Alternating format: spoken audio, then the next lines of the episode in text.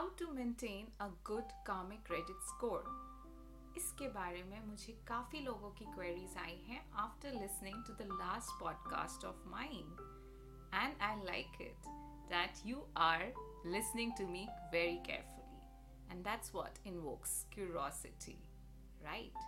सो चलिए, आज मैं आपको बताती हूँ जो मेरा नज़रिया है किस तरह से हम अपने कार्मिक क्रेडिट स्कोर को मेंटेन कर सकते हैं. So let's try to simplify the karma concept by dividing it into positive karmic debts and negative karmic debts that the soul carries right from its birth on earth and may have carried more before.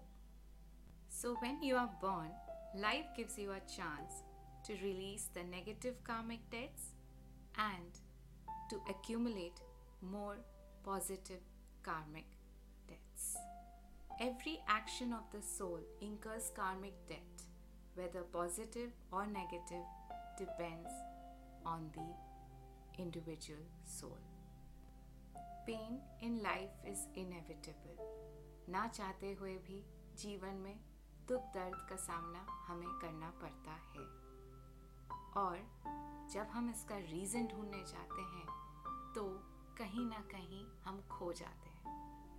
दुख दर्द बिना बताए आ जाते हैं, पर उनका सामना करने की क्षमता हमें रखनी पड़ती है, और वही तो हमारे कर्मों को डिफाइन करता है या फिर हमारे क्रेडिट स्कोर जो कर्मा से रिलेटेड है उसको डिफाइन करता है.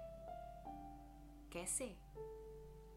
It's as simple as when you can experience pain without complaint, you release your negative karmic debts.